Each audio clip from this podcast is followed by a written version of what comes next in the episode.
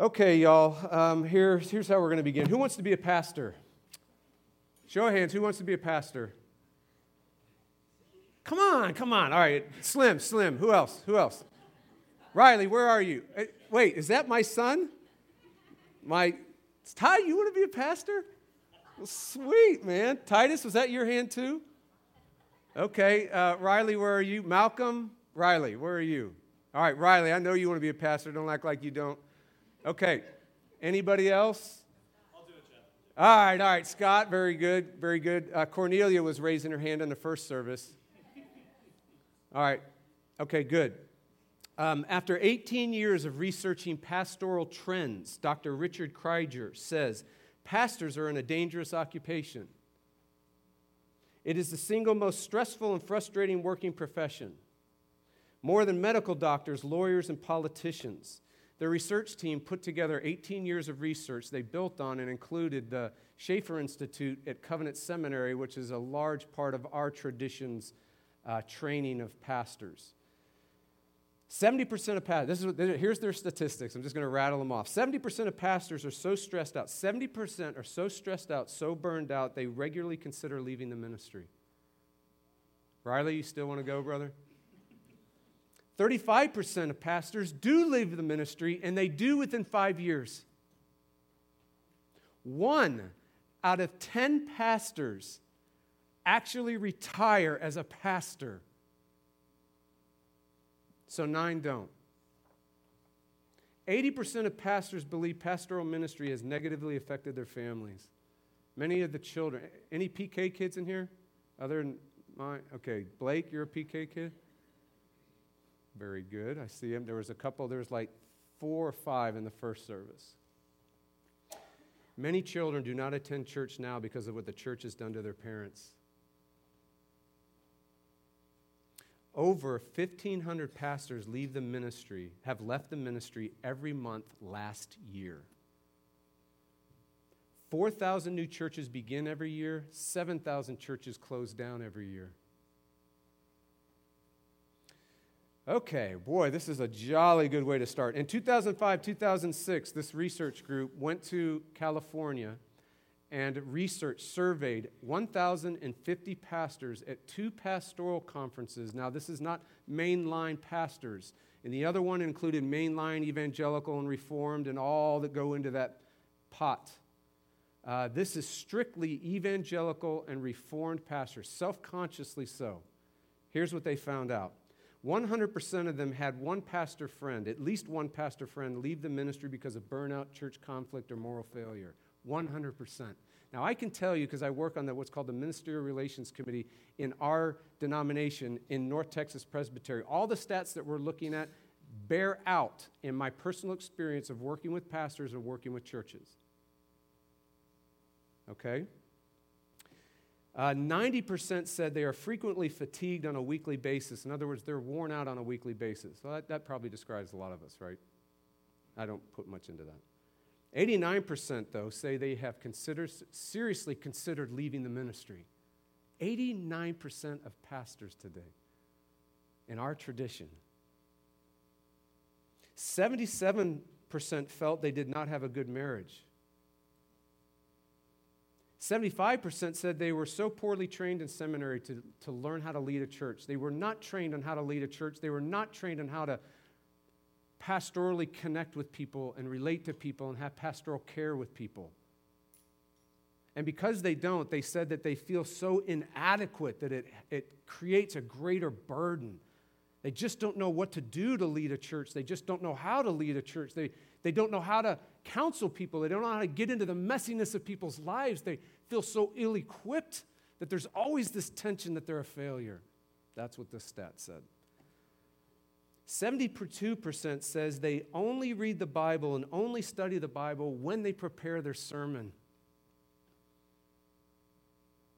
or do a lesson or teach in some capacity. That means that 38% are saying they do not read, or eh, 38% say they do read their Bible, do study their Bible personally just for themselves. 38%. 26% said they are spiritually adequately fed. 26% say, Yeah, I feel spiritually fed adequately. I'm getting some spiritual nourishment on a regular basis. 71% said they're burned out right now and suffering from depression. 71%.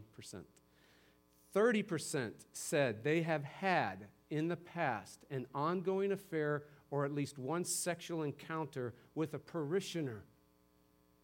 30%.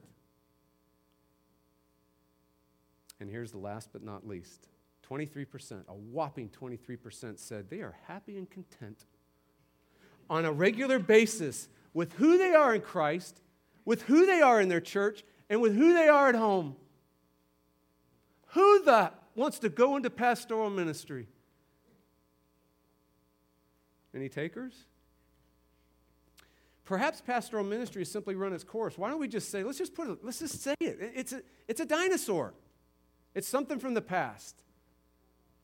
It just lacks the power, it lacks the fruitfulness, it lacks the ability to connect people to God, to connect people to each other, to connect people to meaningful making a difference in the world. It just doesn't, it's run its course. Why don't we just say that? Perhaps we should say that. Perhaps it's just not effective anymore. It's lost its stuff. I mean, there are things that are just more effective today, like worship music. Worship music's more effective today. It more effectively connects people to God, more effectively connects people to each other, more effectively connects them to some sort of otherworldly encounter. And maybe small groups are, you know, whatever we call them, community groups, life, whatever we call them. Maybe they're more effective at connecting us to God and connecting us to each other, connecting us to life. Or maybe just, maybe ministry activism. Just look, if you want to make a difference in the world, just get out there and do it. Get involved in all the ministry activism that you can be actively engaged in in a material, practical, tangible way. Maybe these ways are just so much more effective, so much more powerful. Maybe, maybe we just need to get a new job. Please stand for the hearing of God's word.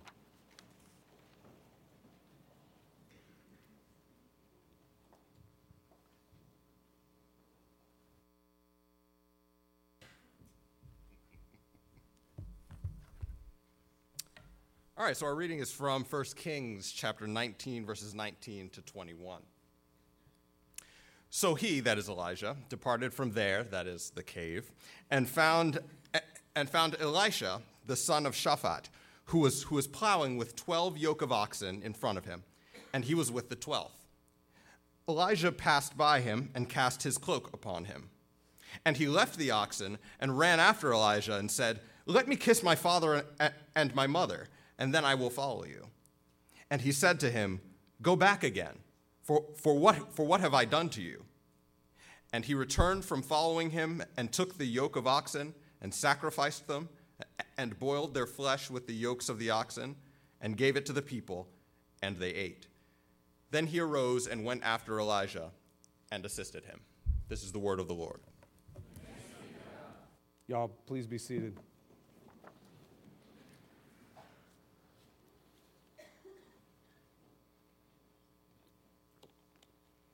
All right. Allergies, so I might have to keep drinking my Gatorade. Lord, um, we ask that you would shine on the page. We ask that you would do uh, wonders this morning. We ask, we ask that you would show up. And we ask this in your name. Amen. All right, I want you to look at that last phrase in verse 19. You got it? Elijah passed by him, Elisha, and cast his cloak upon him. Do you see that? Uh, Elijah's cloak is symbolic of the prophet's office. Uh, this is an official, this is a settled, this is a determined, God given role, a God given call, a God given office in Israel and the world for the purpose of speaking God's words. So, this is not a general call to ministry. We looked at last week, the Great Commission was a general call to ministry. In other words, if you're a Christian, you're called to ministry. If you're a Christian, you're called to be on mission. If you're a Christian, you're called to make disciples. That's a general call. This is a special call. Not that it's special like it's better, it's special in that it's specialized. It's, it's not that every God follower, whether you're an Israelite or a Christian, is engaged in mission and is engaged in ministry, is building friendships and having gospel conversations with your kids, with your spouse, with your neighbors, with all these concentric places and spheres of relationships that God has placed you, right? Uh, this is a special call to ministry. Today we call the prophetic ministry pastoral ministry. The prophet's cloak is where we get the tradition of the robe in church history. Why? Because the robe cloaks the person with the Word of God. He is cloaked, covered, smothered, and he releases it on the congregation. He speaks people back to life again. Pastoral ministry in its heart in the scriptures believes in magic. In other words, spelliamus, right? Verbal power, verbal magic, verbal breakthroughs, verbal intrusions, verbal revelations, verbal showing up of God Himself and speaking people back to life again. To cast the cloak upon someone is to call them to be a prophet in the ancient world. So, what we're witnessing here is Elisha being called to be a prophet. Elisha being called in a special way to assume a special office to speak people back to life again. We could call it prophetic wizardry. You have Elijah who's Dumbledore, and you have Elisha who's Harry. That's where we're at right now. We're in close encounters. We're in the world of other worlds. We're in this place where the other world presses into this world. And the way it starts pressing into this world is through verbal encounters, through wizards, prophets, pastors. Okay, so now I know I just lost a lot of you. Because you're saying, listen, I'm not Dumbledore and I'm not Harry, I'm not a pastor and I'm not a prophet. So, what I'm going to do for the next 20 minutes is I'm going to get on my phone and I'm going to play Fortnite. That's you, right? I know that's you out there. And I want to say to you, you that is absolutely fair to think that way. I mean, good night. We are just moving through a passage, and this happens to be talking about pastors, and this is not a pastor's conference, and 99% of us are not pastors in this room. So, what could we possibly have from this passage? It's for us. Fair question. So, all I'm going to say to you is this I want you to look at verse 19. So, when he, Elijah, departed from there and found, and found Elisha, here's what's happening here God's plan when all is lost in the world, when all is lost in the world, God's plan was to find Elisha.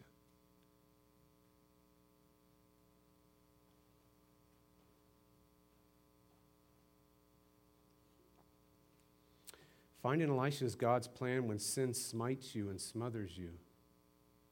Remember, this is the most, um, this is the first time in 1,300 years of Israel's history that Israel has now officially said, Yahweh, we don't want you, Baal, we want you as our God. Never happened in 1,300 years of history. It happens here.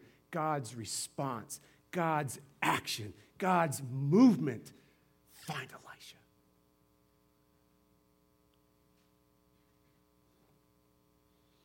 Find Elisha is God's plan when they're suffering without relief. Every spigot in Israel has been turned off. People are suffering on massive scales of misery all over the place for three and a half years. The place is decimated. God's response God's movement, God's action is find Elisha.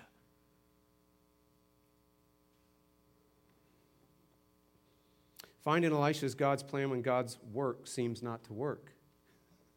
We just saw we just saw perhaps the greatest thing you could ever see in the Old Testament besides the Exodus. We just saw fire come down, consume. We just saw God demonstrate his way in the most powerful way possible we saw God show up and show that there is no Baal.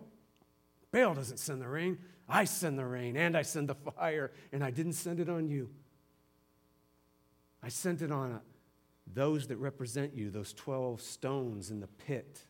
I sent it on a substitute of you, not you. And it failed. There's no national revival here. That's why Elijah's done. And God's response to the apparent failure of his own work find Elisha.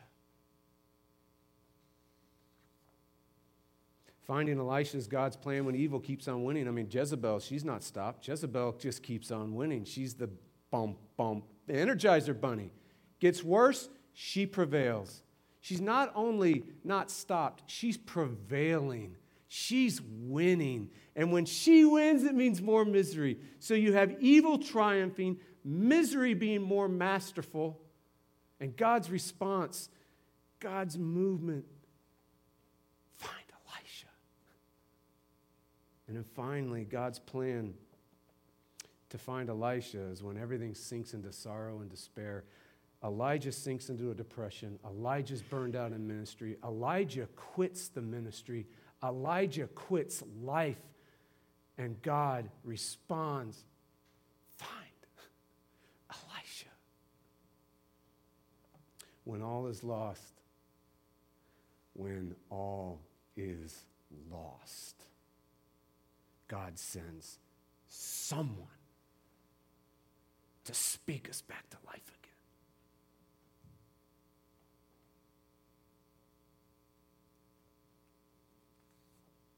I've noticed something over the years, just personally in my own life and professionally as a pastor.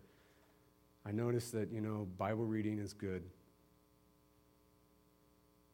Personal devotions are good. Prayer is good. It's great. It's needed. It's necessary.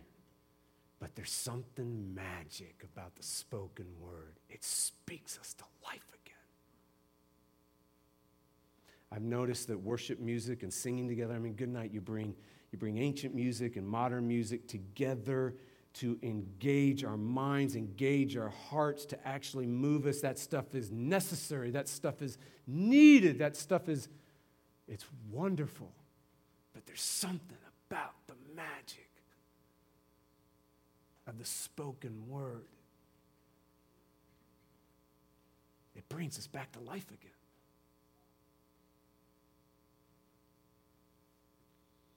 There's something about small groups. There's something about ministry activism loving and serving others, doing justice to others. There's something about it that's just so needed, it's so necessary, it's what to be a part of what we do. But there's something about the magic of the spoken word.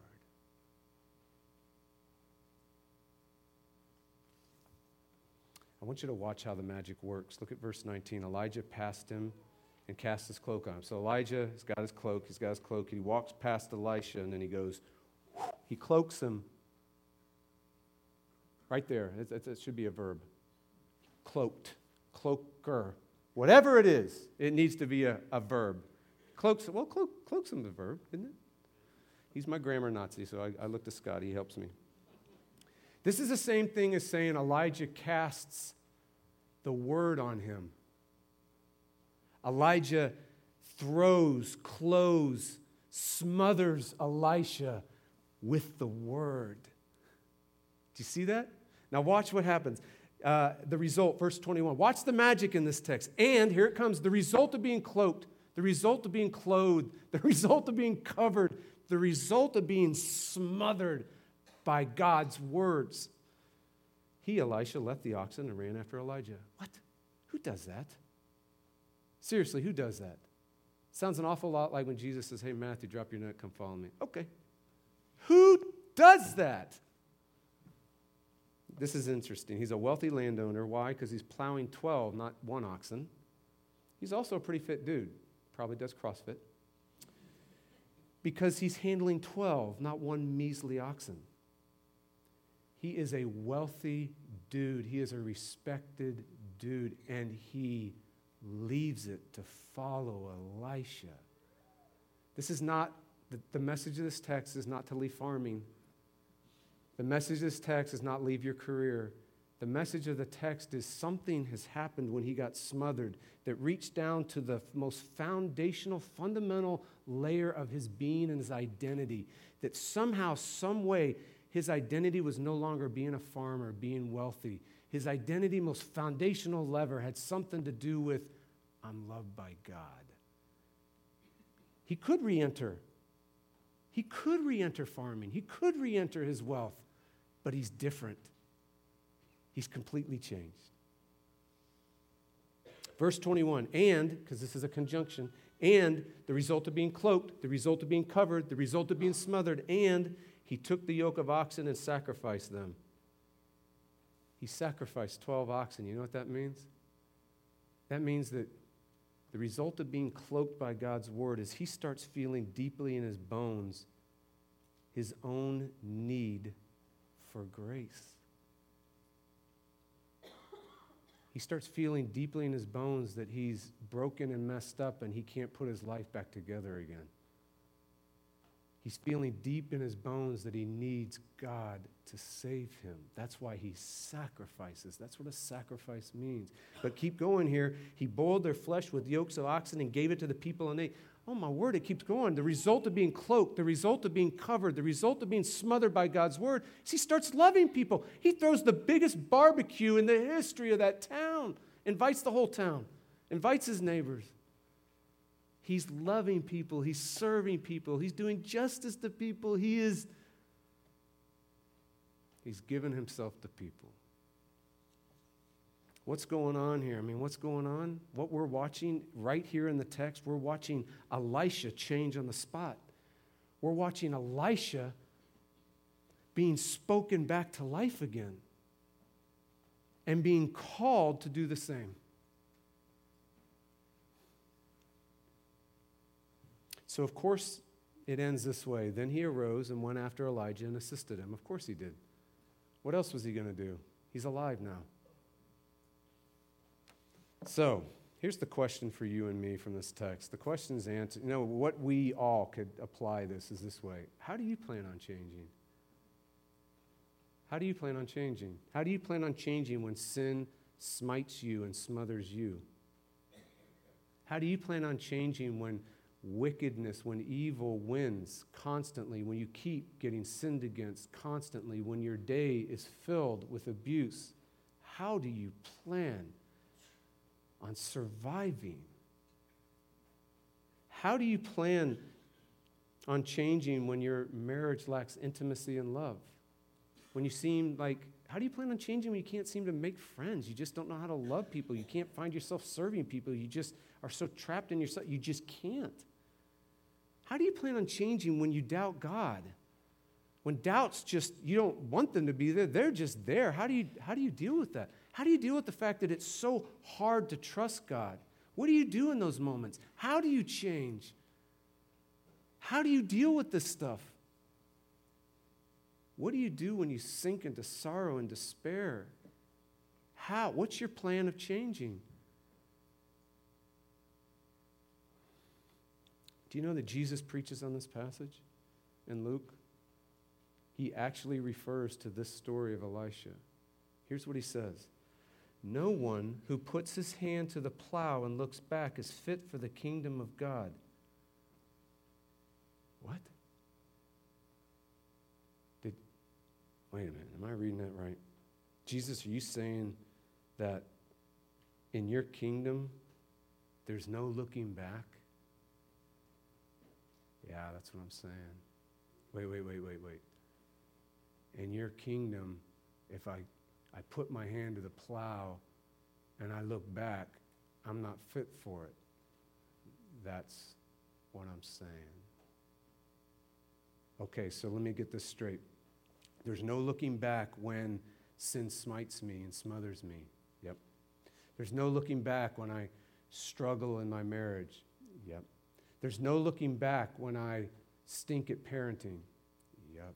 There's no looking back when I sink into sorrow and despair. Yep. There's no looking back when I suffer, when evil strikes against us. Yeah. In fact, person Jeff, Jesus would say, the fact that you're struggling already says you're looking back.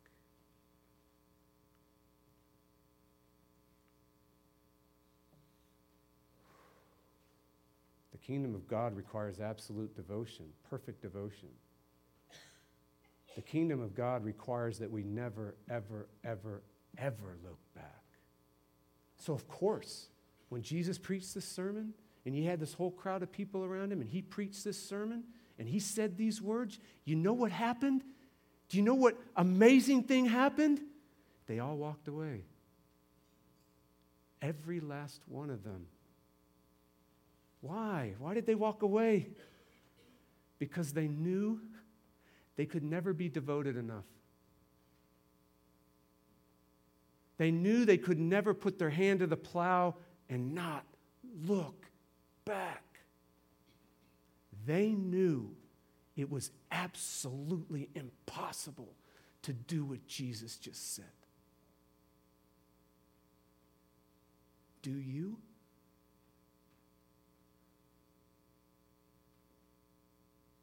Do you know that it's absolutely impossible to do what Jesus just said? Or do you think you grab that plow and ride pretty well?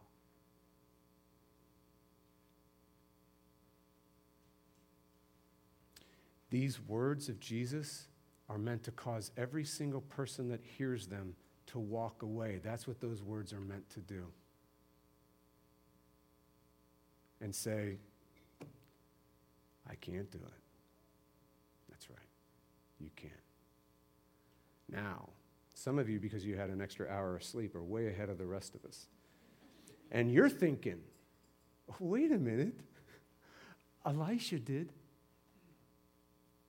How did he do it? Come on, Jeff. How did he do it? And here's the answer he didn't do it. He looked back. Come on, verse 20. And he left the oxen and he ran after Elijah and he said, Oh, let me kiss my father, let me kiss my mother, and then I will follow you. And Elijah said to him, Go back again, dude. What do I have to do with you? Oh, now, see, this is where I get real. I, I kind of have this like sadistic um, bent in me. And it is this when I get to passages like this, I cannot, I, I, I'm confessing to you, I can't wait to see what the scholars say. When I get to passages like this that are so perplexing and so confusing and so convoluted and so cloudy and so dark and so you can't figure it out, I'm like, oh, I can't wait to see what everybody says about this one. And when you go in and you see it, here's what they say. I love to watch scholars scramble. It's the best thing in all the world to do. This is one of those times. Elisha is absolutely devoted, they say. Elisha doesn't look back, they say. Oh, wait. Elisha's not absolutely devoted, they say. Oh, but wait. Elisha does look back, they say. Isn't that fun? This passage makes absolutely no sense. No sense. No sense at all if there is not a better Elisha.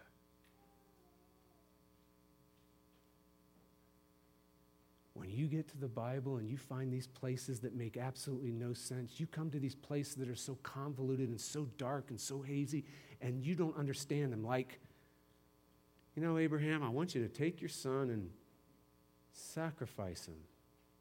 Watch everybody freak out over that one. And Israelites, when you go into Canaan and you see that woman that has her baby, you try to make sense of that one. These passages that are so you don't understand them, they're absolutely true. They're just not exhaustive. They're absolutely true, they're just not complete. They are waiting for the final and full revelation of God to step into the picture, and everybody goes, Oh, that's what that meant. That's what that means. This passage is begging, it's waiting, the tension The inexplicableness of it is waiting for a better Elisha. It's waiting for someone who does put his hand to the plow and never, ever, ever looks back, even when sin smites him, even when death smothers him. He hangs on the whole way. He's absolutely devoted, perfectly devoted but not for himself, for you.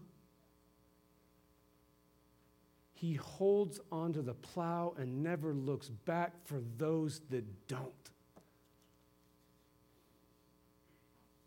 So here's what happens when you get cloaked with these words, when you get cloaked with these words of the gracious love of Jesus, when you get smothered by them, when you get cloaked with them, you know what happens to you? You change. You actually get devoted. You devote back to this devotion to you. You actually learn to hold on to that plow. You actually start learning. You, be, you get taught to how not to look back. These words, when they smother you, these words, when they cover you, these words speak you back to life. When we are cloaked with the words of Jesus is your absolute devotion, Jesus is your never looking back for you in your place because you don't do these things. It's impossible. He did them for you. When that happens, you change you actually find yourself. You actually start discovering that the most foundational level of your identity is His love for you, and you start pushing out your performance and you start pushing out what people think of you to define you. You start pushing out the law and its demands. You start actually becoming a secure human being. This is absolutely breathtaking, y'all, because Jesus' absolute devotion for you, Jesus never looking back for you, means that Christianity is not just about being forgiven. It's not just about being forgiven. It's not just about, hey man, you're set free. You can go. It's also about you're free to come. You're welcomed. It's not about you're free. Now you're on your own to make it in the world.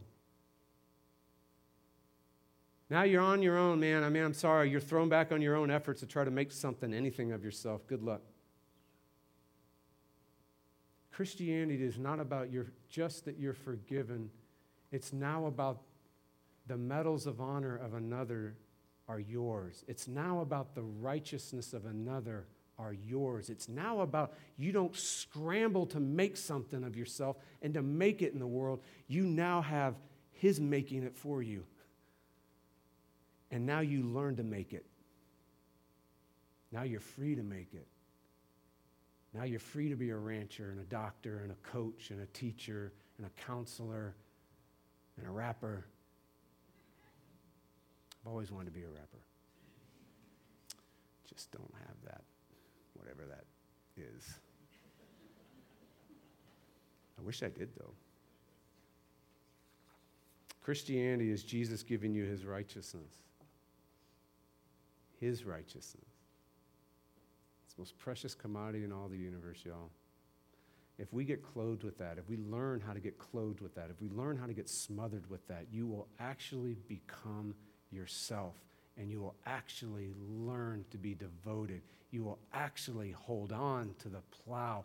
You will throw big barbecues and actually learn to love and serve others. It's the only power that will do it for you. It's magic.